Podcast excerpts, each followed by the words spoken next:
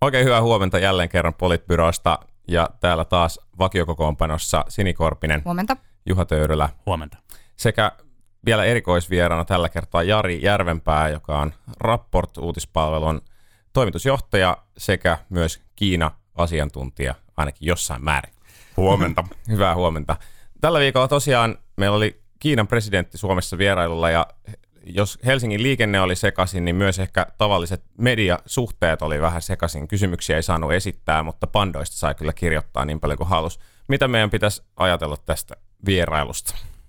Kyllä mä näkisin, että se yksi semmoinen ehkä keskeisin pointti tässä vierailussa on se, että Suomi on saanut niin kuin jatketta tälle tavallaan siitä, mistä mä itse kirjoitin äh, mun tutkimusta historia, historiassa tässä vähän aikaa sitten Prokaru merkeissä, niin on saanut jatketta tälle niin kuin omalle ulkopoliittiselle uralleen tavallaan Kiinan kanssa, että Suomi on, Suomi on sanottu tämmöiseksi most favorite country of, of China silloin vielä 80-luvulla, mitä mun gradu käsitteli, ja nyt mun mielestä tässä niin kuin on, on niin kuin tavallaan sellaista tietynlaista jatketta, että Suomi on saanut niin kuin erityisaseman.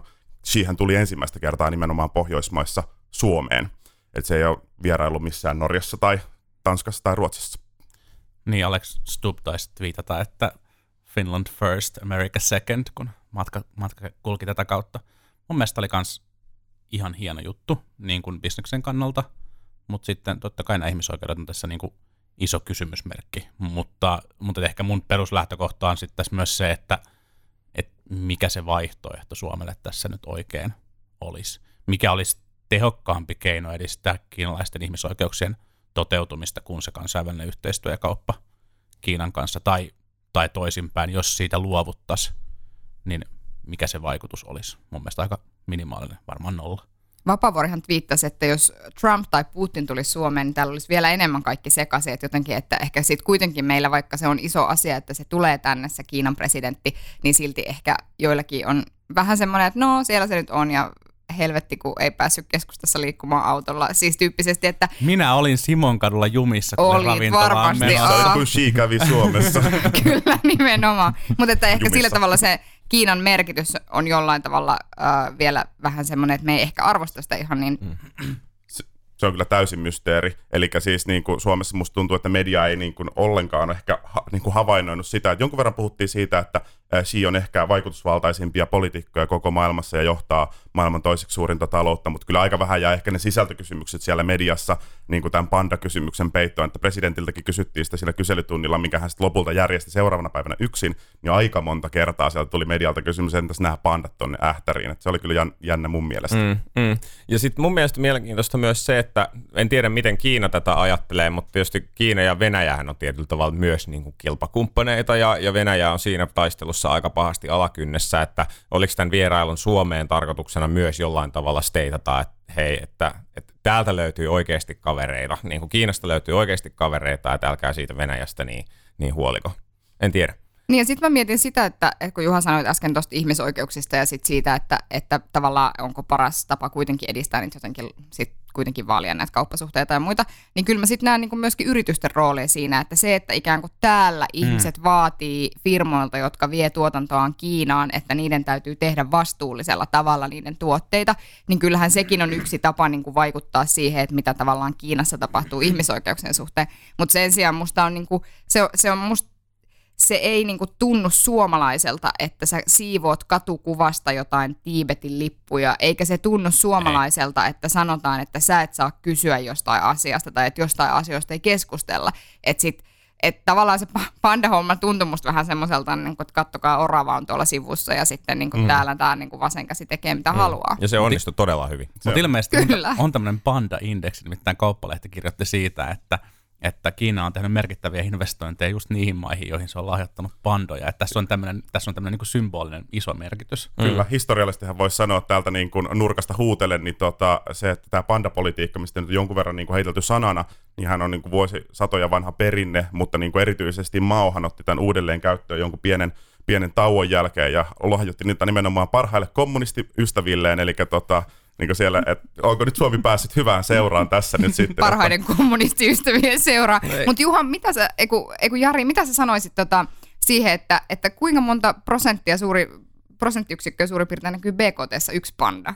No mä en tiedä, siis äh, Sauli Niinistöhän puhui miljardista suurin piirtein, että ei tästä välttämättä miljardiin asti päästy, mutta paljon keskusteltiin, että mitä se miljardi sitten on Suomen BKT. Että... Se, se, voi olla paljon enemmänkin kuin se miljardi ja se voi olla ihan hyvin niin kuin niin, prosenttiyksikö tai kymmenyksen luokkaa ainakin. Niin siis yksi mikä tavallaan tässä mun mielestä pitää ottaa huomioon on se, että äh, puhuttiin nimenomaan, kun jos luki sen tota, noin, niin, äh, yhteisen tota, noin, niin, äh, yhteisjulistuksen, mitä presidentti ja, äh, tota, presidentit olivat allekirjoittaneet, jota varmaan aika harva lukimusta tuntui, mutta itsepä taisin sen tuossa lukaista, niin siellä puhuttiin nimenomaan siitä, että presidentit haluavat vahvistaa tätä Kiinan ajatusta tästä vähän niin kuin uudenlaisesta maailmanjärjestyksestä, eli he haluavat luoda tällaisen niin kuin reitin, vanhan silkkitien takaisin, eli Kiinasta Eurooppaan näiden tota noin, niin Irakin ja Afganistanin ja muiden kautta. Ja tähän on jo 2013 vuodesta alkaen niin kuin upotettu triljoona dollaria arvioiden mukaan, tuosta luin ekonomistista viikko mm. sitten, niin tämä on niin kuin mielenkiintoista. Että kyllähän tämä voi BKTssäkin oikeasti siitä näkyä, mm. kun mm. Suomi on, Suomella on tässä varmaan rooli.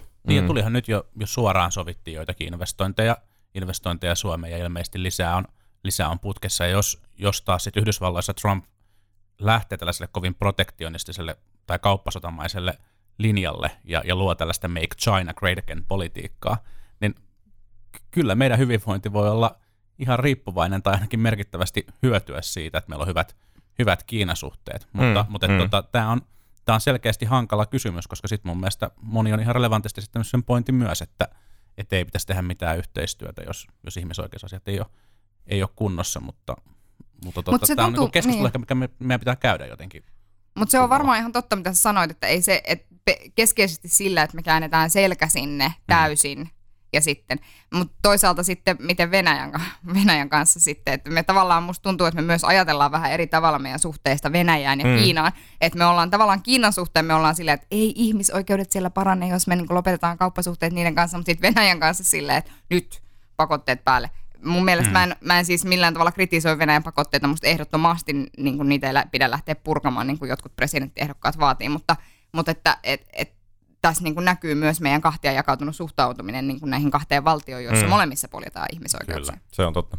Suomeen ei, Suomella ei ole perinteisesti ollut Kiinan kanssa sen tyyppistä, niin kuin, äh, tavallaan se diplomatia ei ole saanut Suomessa sellaista isoa roolia, ainakin mä havaitsin sen silloin, kun mä kirjoitin mun gradua Suomen ja Kiinan välisistä suhteista, että ei se ole täällä mediassa noussut sellaiseksi isoksi kysymykseksi, samalla lailla kuin Venäjä sitten taas on niin kuin kaikkien niin kuin ulkopolitiikan keskeisin kysymys ollut Suomelle koko itsenäisyyden historian ajan. Mm. Eli yksi tämmöinen niin pointti, mitä mä tutkin, oli se, että minkä takia Suomi oli ensimmäinen ei-sosialistinen valtio, joka lähetti ministerin aikoinaan Tienanmenin verilöylyn jälkeen Kiinaan, ja kyllä tässä niin kuin mun mielestä hyvin selvisi se, että ei Suomella tällainen niin kuin moraalinen ylemmyys ja niin kuin tämmöinen muiden tuomitseminen, se ei vaan kuulu Suomen tapaan. Et mun mielestä tässä on jatkettu sellaista hyvin vahvaa, no mä itse saatoin mainita jossain kohtaa, että pikkasen jopa opportunistista ulkopolitiikkaa, mutta se tehdään nimenomaan kauppapolitiikan ehdoilla se mm. ulkopolitiikka Suomessa. Ja tästä on mun mielestä muitakin esimerkkejä, mm. vaikkapa Erdogan tai joku muu niin kuin Turkin kanssa ollaan oltu ihan suhteellisen hyvää pataa kuitenkin, vaikka mitä on tapahtunut. Yksi, mikä mun mielestä on mielenkiintoinen kulma tähän vielä, se, että jos Suomi on onnistunut suhteellisen hyvin tasapainottelemaan Yhdysvaltoja ja Venäjän välissä pitkän aikaa,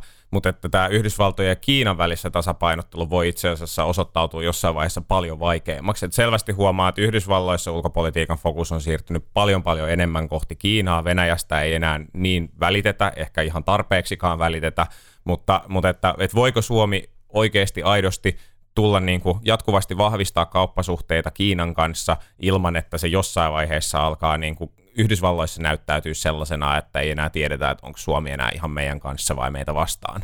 Niin valitaan puolia. niin. siis kyllähän tässä niin kuin, äh, on nyt puhuttu paljon siitä, että että Deng Xiaopingin aikana, joka uudisti tämän Kiinan talouden, niin, niin tota, hän sanoi, että Kiinan ei koskaan pitäisi johtaa ja sen pitä, ei pitäisi olla tämmöinen maailman johtajavaltio, että se ei ole niin kuin Kiinan rooli nyt taas sitten on näytetty siltä, että kun muut vetäytyy taaksepäin ja kuka on se johtaja ja onko se Trump vai joku muu, että se on ollut kysymyks, kysymyksen alla tai mitä käy Euroopalle, niin Kiinalle on tavallaan avautunut sellainen johtopaikka vähän pyrkimättäkin. Mm. Eli sehän on ottanut sen esimerkiksi vaikkapa ilmastopolitiikassa, sillä on ollut todella iso ja merkittävä rooli ja se on keskeinen kysymys, että millä, miten, miksi ilmastosopimuksia on saatu edes solmittua tässä viime vuosina. Mm. Mm. Ja varmaan vielä keskeisempi nyt, kun Trump on presidentti. Siellä ei Trumpin hallinto ei ole vielä vetäytynyt Pariisin Pariisin sopimuksesta Kyllä. ja jotkut spekuloi, että, että tästä, Kiinan, Kiinan painostuksella on tähän niin Ja tästä sovittiin vaikutusta. myös Suomen kanssa näistä tota, noin, niin, niin kuin, äh, ilmastollisista kysymyksistä, äh, ekologisimmista kaupungeista ja niin kuin tämän tyyppisistä kysymyksistä. Oli todella pitkät listat siellä yhteissopimuksessa, että kyllä Suomi halutaan tähän niin kuin, mukaan, mm. tähän Kiinan peesiin. Niin ja Kiinassa ymmärretään, kuitenkin Kiinankin johto alkaa ymmärtää sen, että ilmastokysymykset on siellä, alkaa olla asioita, joiden niin kuin kansan pitäminen tyytyväisenä vaatii sen, että ilmastokysymyksiin mm. niitä huomioidaan enemmän ja Niitä Suomi hengissä. varmaan... Niin, no, no niin, kyllä, mutta että, että Suomi varmaan voi olla semmoinen taho, joka, josta löytyy paljon osaamista siinä Mm, auttamiseen. Ja onhan sanottu, että se on ilmastopolitiikka on ainoa politiikan ala, mitä Kiinassa saa kritisoida avoimesti, myös koska se on niin näkyvä. Jos tätä jotenkin vetää yhteen, niin onko tässä ikään kuin, niin kuin kaksi suositusta nyt meidän kuuntelijoille? Kansi käydä lukea se yhteinen julkilausuma, joka, joka on siis niin kuin ilmeisesti Jari Järvenpää ehkä ainut ihminen, joka sen on, sen on lukenut tähän mennessä. Ja sitten varmaan noita työväenopiston mandarinikiinan kursseja kanssa alkaa katsella hiljalleen. Siis, ja Kiina, Kiinahan on rakentamassa myös tämän sopimuksen mukaan uuden kulttuuriinstituutin Suomeen, että varmaan sinnekin voi mennä opetel- opettelemaan syömään syömäpuikoilla tai jotain muuta vastaavaa, että kyllä tästä nyt pikkuhiljaa kannattaa alkaa valmistautua. Mutta kyllä musta mielenki, pa- pakko vielä sanoa vielä tästä yrittäjyydestä ja muusta, että nythän edelleen puhutaan, että niinku startuppien pääkohde on se San Francisco. Mutta itse asiassa aika paljon musta tuntuu, että ainakin omassa tuttava piirissä olevia startup-yrittäjiä on itse asiassa enemmän suuntautunut sinne Kiinaan. Että ne on opetellut Kiinaa ja ne on käynyt siellä monta kertaa mm. käymässä ja niin edelleen. Että et mä en tiedä, koskahan niinku meidän media tajuaa, että itse asiassa tässä yrittäjyyspuolellakin on tapahtumassa aika iso shifti. Olihan tämä Jollan, Jollan ää, käyttöjärjestelmä Kiina, Kiinaan suunnitelma, mm. niin todella kiinnostava, kiinnostava hanke, jos miettii sitä niin kuin markkinan, markkinan kokoa, niin se voi olla aivan, aivan niin kuin ratkaiseva. Ja samalla tavalla nytten, nytten tämä tota, ää, taksiyrittäjä, hetkinen, Möttöksänen on, niin tota, suunnittelee puhua nimenomaan siitä, että itä on se suunta, totta kai Yhdysvaltain markkina myös, mutta, mutta idässä on isot markkinat avautumassa. Joo. Kyllä, ja Peter Westerpakkahan sanoi tässä joku, sano, mä en muista, että mikä, missä kuussa se nyt tuli, kun tässä on merkitystä sillä, että, että hän, hän kertoi, että hän opettelee nyt nopeasti Kiinan ja, Kiinan ja alkaa fluentiksi Kiinan puhujaksi, ja sitten mä en ole ihan varma, että mikä tämä niin kuin median seuranta sitten oli, että kuinka fluenttia Kiinaa hän sitten osasi lopulta, mutta niin kuin, että, että hän on ilmoittanut, että hän aikoo niin kuin seuraavana kielenä opetella, ja Mark Zuckerberg on kertonut, mm. että hän opettelee, ja me tiedämmekin, että hän on opetellut Kiinaa, ja näin edelleen. Että kyllä se siitä alkaa fokus, fokus mm. pikkuhiljaa siirtyy. palataan vielä tähän silkkitie-ajatukseen ja erityisesti siihen, että Suomihan on avaamassa tämmöistä käänteistä silkkitietä nyt sitten Suomesta Afganistaniin ja siitä saatiin osoituksena maanantaina taas kerran oli palautuslento, mutta tällä kertaa palautuslento sai aika merkittävän määrän somejulkisuutta ja, ja paljon puhuttiin siitä, että kenellä oli faktaa ja kenellä ei ja, ja mitä olisi pitänyt tehdä ja liittyykö kuntavaalit tähän ja koko, kokonaisuutena aika erikoinen episodi. Ja, Must, niin. Musta on ihan selvää, että tähän liittyy kuntavaalit. Musta on ihan selvää, että tähän liittyy tämä vaaliasetelma. Ja mä sanon sen sen takia, että, että näitä palautuslentoja Afganistaniin on tehty tänään, äh, tänä vuonna aiemminkin. Ja musta oli niinku jännittävää, että juuri tässä vaalien alla, kun pitää tehdä sitä pesäeroa jollain tavalla näihin eri puolueisiin, niin nyt sitten tavallaan siihen puututtiin.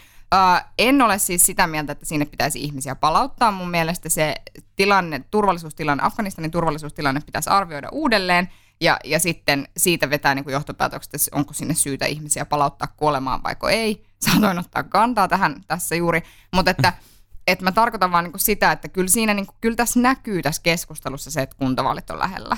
Mä oon, mä oon ehkä eri mieltä, siis jos miettii, että mistä tämä homma lähti. Se lähti siitä, että, että tuli tietoon äh, jollekin aktiiveille, e- erityisesti näille niin kuin Refugees Welcome äh, ja Refugee Hospitality Club aktiiveille, että lapsia on, on haettu koulusta ja heidän perheitä otettu säilöön. Ilmeisesti tarkoituksena äh, pakko palauttaa Afganistaniin.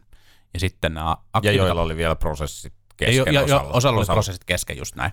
Ja, ja, tota, ja, ja, ja sitten nämä aktiivit alkoi toimia näistä, näistä yksi on äh, Marjana Toiviainen, Kallion seurakunnan pappi, jonka, jonka sattumalta siis myös tunnen, ja, ja hän, hänellä oli tota, jonkunnäköinen dokumentti, jossa yksi näistä perheistä ja jotkut muut, nyt ilmeisesti myös näistä lennolla olevista henkilöistä, oli, oli nimennyt hänet niin kuin asianhoitajakseen. Ja hän alkaa sitten selvittää tätä asiaa, ei saa tapaamista näiden ihmisten, ihmisten kanssa, ää, vaikka he ilmeisesti ovat sitä, sitä poliisilta pyytäneet. Sitten lähtee liikkeelle huhut, että, että tota, yksi näistä perheistä, jos on tämä raskanova nainen ja, ja näitä koulusta, koulusta haettu, haettu lapsi tai yksi näistä lapsista, niin ä, olisi tällä palautuslennolla, mikä sitten myöhemmin on niin kuin varmistunut, että, että heitä oli suunniteltu palautettavan, mutta siinä oli tapahtunut virhe, että heillä oli itse asiassa prosessi vielä kesken ja poliisi oli sen sitten itse huomannut, mutta tästä ei oltu, oltu viestitty. No, nämä aktiivit hätääntyvät ja alkavat, alkavat toimia, tulee mielenosoituksia säilöottokeskuksen eteen, ää, poliisin luokse ja, ja sinne lentokentälle, ja tähän lähtee ihmisiä mukaan.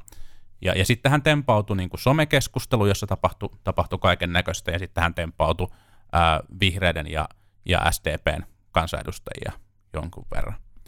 Mun mielestä se ei ollut kyse kuntavaaleista. Ja jos, jos niin kuin jonkun näistä mukaan lähteneistä poliitikoista pohdinnassa olikin kyse kuntavaaleista, niin se on sitten mun mielestä kuitenkin sivuseikka tässä kokonaisuudessa. Ja sille ei, ole niin kuin, sille ei pitäisi olla pitäisi olla niin kuin mitään merkitystä, meidän pitäisi jättää se vaan niin kuin oma arvoonsa. Mm. Mun, mielestä, mun mielestä juuri näin, että sitten kun jälkikäteen on käynyt ilmi, että ikään kuin se huoli, mistä se on lähtenyt, on ollut aidosti, aidosti aito, sillä on ollut perusteet, niin mun mielestä mun mielestä ei pitäisi sanoa, että kyse on ainakaan ollut ensisijaisesti kuntavaaleista. Mm. Mun mielestä on ihan validi kysymys, että onko joillakin ollut motivaationa osallistumiseen, niin ollut osittain se, että kuntavaalit on lähellä. Se on musta ihan validi kysymys, koska niin moni mm. tavallaan – niin moni tavallaan fakta, kun latoo pöydälle, että okei, että mistä tässä on kysymys, kenen puolueiden välillä on nyt tässä tiukin kisa, ketkä on profiloitunut tässä milläkin tavalla ja niin edelleen. Mun mielestä on ihan validi kysymys, että onko jollain vähintään alitajuisena vaikuttimena ollut niin kuin levittää informaatiota se, että, että tässä on nyt vaalit lähellä ja pikkasen ehkä vaalikiima on, on olemassa –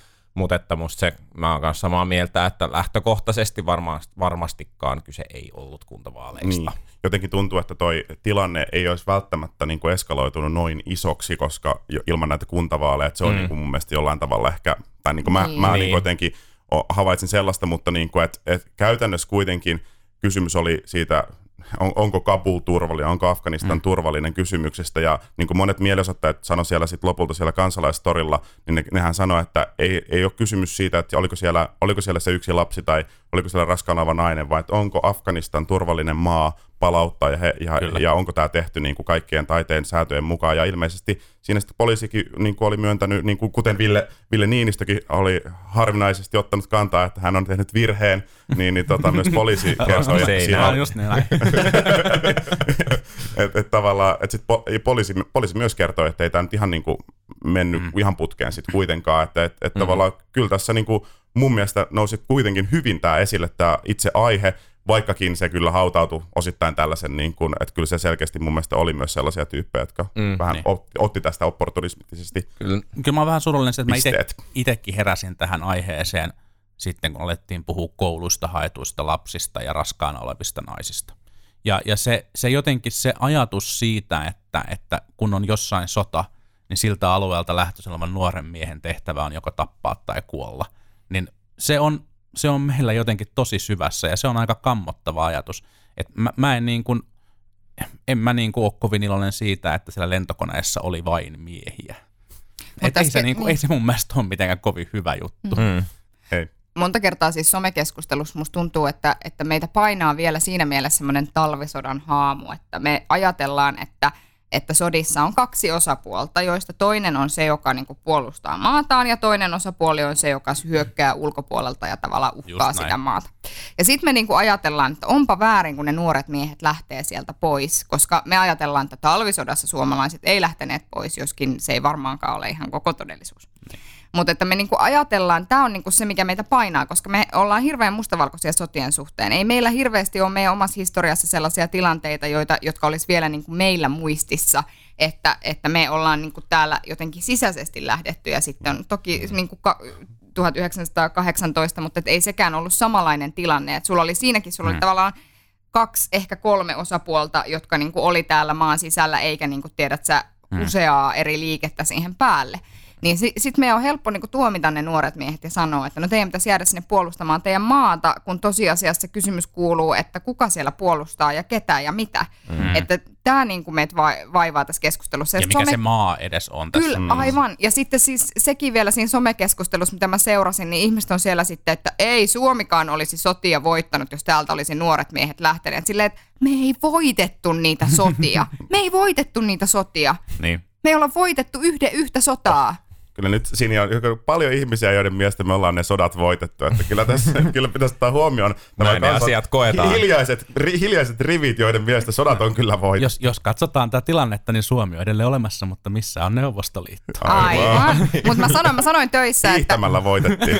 mä sanoin töissä, että Suomen menestyksekkäin viestintätarina on itse asiassa meidän sotien tarinat. Koska mm. me ollaan onnistuttu mm. täällä niin kuin kansakunnan päissä jotenkin spinnaamaan se kulma, missä joo, totta, ei kuollut ihan niin monta tyyppiä, kun tiedättekö, neuvostoliittolaisia kuoli, mutta ei me kyllä nyt niinku ihan ehjinnahoin siitä selvitty. Tor- torjuntavoitto. Torjuntavoitto. Jos jatketaan, jatketaan siitä, missä tästä, tässä niin kuin Afganistanin tilanteessa ja Afgaanien palautuksessa on kyse, oikeasti kyse, eli meistä suomalaisista, niin, niin, niin mun mielestä ehkä, ehkä huolestuttavin piirre tässä, tässä koko keisissä oli se, että, että ainakin mun ja varmaan taas joidenkin muidenkin luottamus suomalaiseen viranomaiseen, suomalaiseen poliisiin mureni mm. hieman. Mun mielestä siis ehkä niin kuin disclaimerin alkuun pakko sanoa, että, että suomalainen poliisi on ää, rehti ja reilu ja toimii, toimii asiallisesti ja oikeudenmukaisesti ja lakien, lakien mukaan, mutta ää, kyllä tässä niin kuin,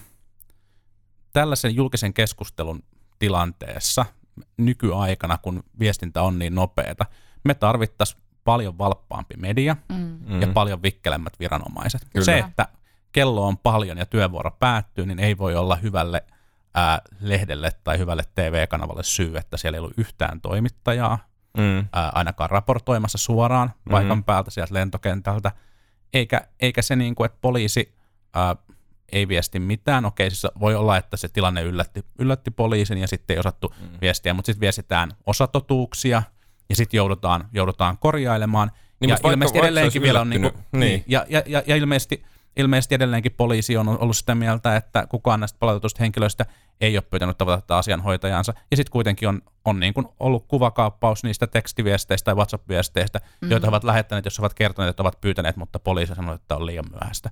Niin mm. kyllä tässä nyt on jotain niin kuin mätää. Mm, mm. Kyllä, ja siis vaikka se olisi tullut yllätyksenä, niin sitten tavallaan pitää olla sellaiset resurssit ja sellaiset niin kuin päätöksenteko semmoinen päätöksentekokyky pitää olla olemassa, että pystyy reagoimaan, jos on tarvetta. Niin. Ja tämä mun mielestä on jo nyt toinen esimerkki tosi, tosi niin kuin lähellä tätä päivää, eli tämä Delfini-keissi tuolla Tampereellahan oli se, tai tässäkin ohjelmassa varmaan ehkä puhuttu siitä, en, en ole varma, mutta tota, että siellähän nimenomaan nähtiin myös se, että viestinnällä niin oltaisiin voitu estää hyvin mm. iso mm. niin kuin kohu siinä tavallaan. Mm. Että siis totta kai siellä olisi ollut varmasti aktiiveja, mutta sitten tietyllä tavalla ää, mä näen kuitenkin niin, että, että jos poliisi edes niin kuin yrittäisi siinä niin kuin olla jollain tavalla ajatasta ja niin kuin ennakolta viestiä, niin voitaisiin välttää sellaista tur, turhaa niin kuin tavallaan epäasiallista niin kuin joka, ää, niin kuin kohua, joka kohdistuu lähinnä siihen, että ei tiedetä, mitä mm. tapahtuu. Että, mm. että tämä on kyllä. kyllä yksi ihan keskeinen keissi, minkä, mikä tässä nostettiin. Mm, kyllä, mutta nyt mennään vielä ihan lyhyesti meidän viimeiseen aiheeseen, joka on kuntavaalit ja itse asiassa kuntavaaliveikkaus. Eli miten käy, mitkä ovat neljä suurinta puoluetta, missä järjestyksessä, ää, minkälaiset kannatusluvut ja sitten vielä, että kenestä tulee Helsingin pormestari. Jari, aloita, sä oot vieras. Jes, mahtavaa päästä aloittamaan, niin te voitte sitten kertoa oikein tuloksen, koska olette häntä kuitenkin politbyro. Tota, ää, mä sanoisin näin, että mä lähden kolme, niin kuin neljän kärjessä on ää, tässä järjestyksessä SDP suurin, 20,2 prosenttia, kokoomus seuraavana 19,4 prosenttia, keskusta 18,8 ja vihreät 11,8. Ja tämä, jos ihan nopea perustelu saa sanoa, niin johtuu mun mielestä siitä, miksi mä tein näin, että e, viimeaikaiset kallupit näyttää aika tasasta tilannetta ehkä näille kolmen kärjelle, ja se voi kyllä myönnän kääntyä ihan miten päin vaan, mutta keskusta ei ehkä tule menestyä sen takia, että se on 2000-luvulla ainoastaan kerran ollut suurin, suurin kuntapuolue, ja sen takia mä veikkaan sen kolmanneksi. Demarit sakkaa pikkasen näissä niin kallupeissa tyypillisesti ennen, ennen vaalipäivää, ja, tota, ja toi vihreät tonne neljänneksi ihan sen takia, että ei, tuolla perussuomalaisena ei, ja vasemmistoliitolla ei mene ihan niin hyvin, että kyllä mä väittäisin sen takia, että vihreät on siellä neljäntenä, vaikka on se toki kallupeissakin ollut. Kenestä tulee Helsingin pormestari? Helsingin pormestari siitä... Äh, Paavo Arhimäki. Paavo Arhimäki on itse asiassa kolmantena tässä veikkauksessa, eli tota, heti Tuula Haataisen ennen siinä oli, oli, oli sitten kir, kirinyt sinne, mutta kyllä mä sanoisin, että Anni Sinnemästä tulee Helsingin pormestari. Tässä on sellainen niin kuin muutos, muutoskampanja nyt käynnissä, mutta toki saimme kuulla juuri tänään, että, että tota, Jan Vapaavuorilla on ollut kaksi kertaa kalliimpi kampanja muun muassa, johon hän ei käyttänyt senttiäkään rahaa. Omiansa. Omiansa. Jonkun muun rahoja kyllä, aika paljon. Aivan. No jos mä jatkan, niin mä veikkaan, että kokoomus tulee ykkösenä maaliin ja kannatus tulee olla 20,1. Keskusta 19,7, SDP 19,5. Mä luulen, että tämä kärki tulee olemaan siis todella, todella pienen matkan päästä toisistaan. ja, jo, jolloin kaikki voivat sanoa, että tuli torjuntavoitto.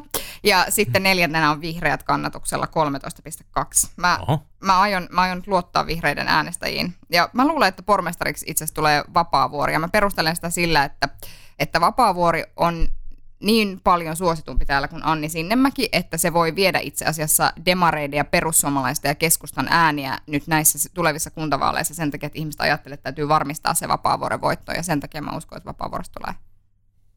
Joo. Kiinnostavaa. Kiinnostavaa. Mä veikkaan, veikkaan kanssa aika, aika läheisiä lukuja, mutta, mutta mä en jotenkin usko tähän kepun, kepun tota, tippumiseen sitten kuitenkaan. Ykkösenä mulla on STP 20,1 sitten keskusta 19,7 ja kolmantena kokoomus 19,2 kokoomus kolmantena sen takia, että, että heillä ehkä tämä ehdokasasettelu niin kuntakohtaisesti oli, oli haastavin, mutta päälle 19 mennään sen takia, että Helsingin tulos tulee sitten kuitenkin olemaan tämän kaksintaistelun takia vahva. Ja neljäntenä vihreät 10,5.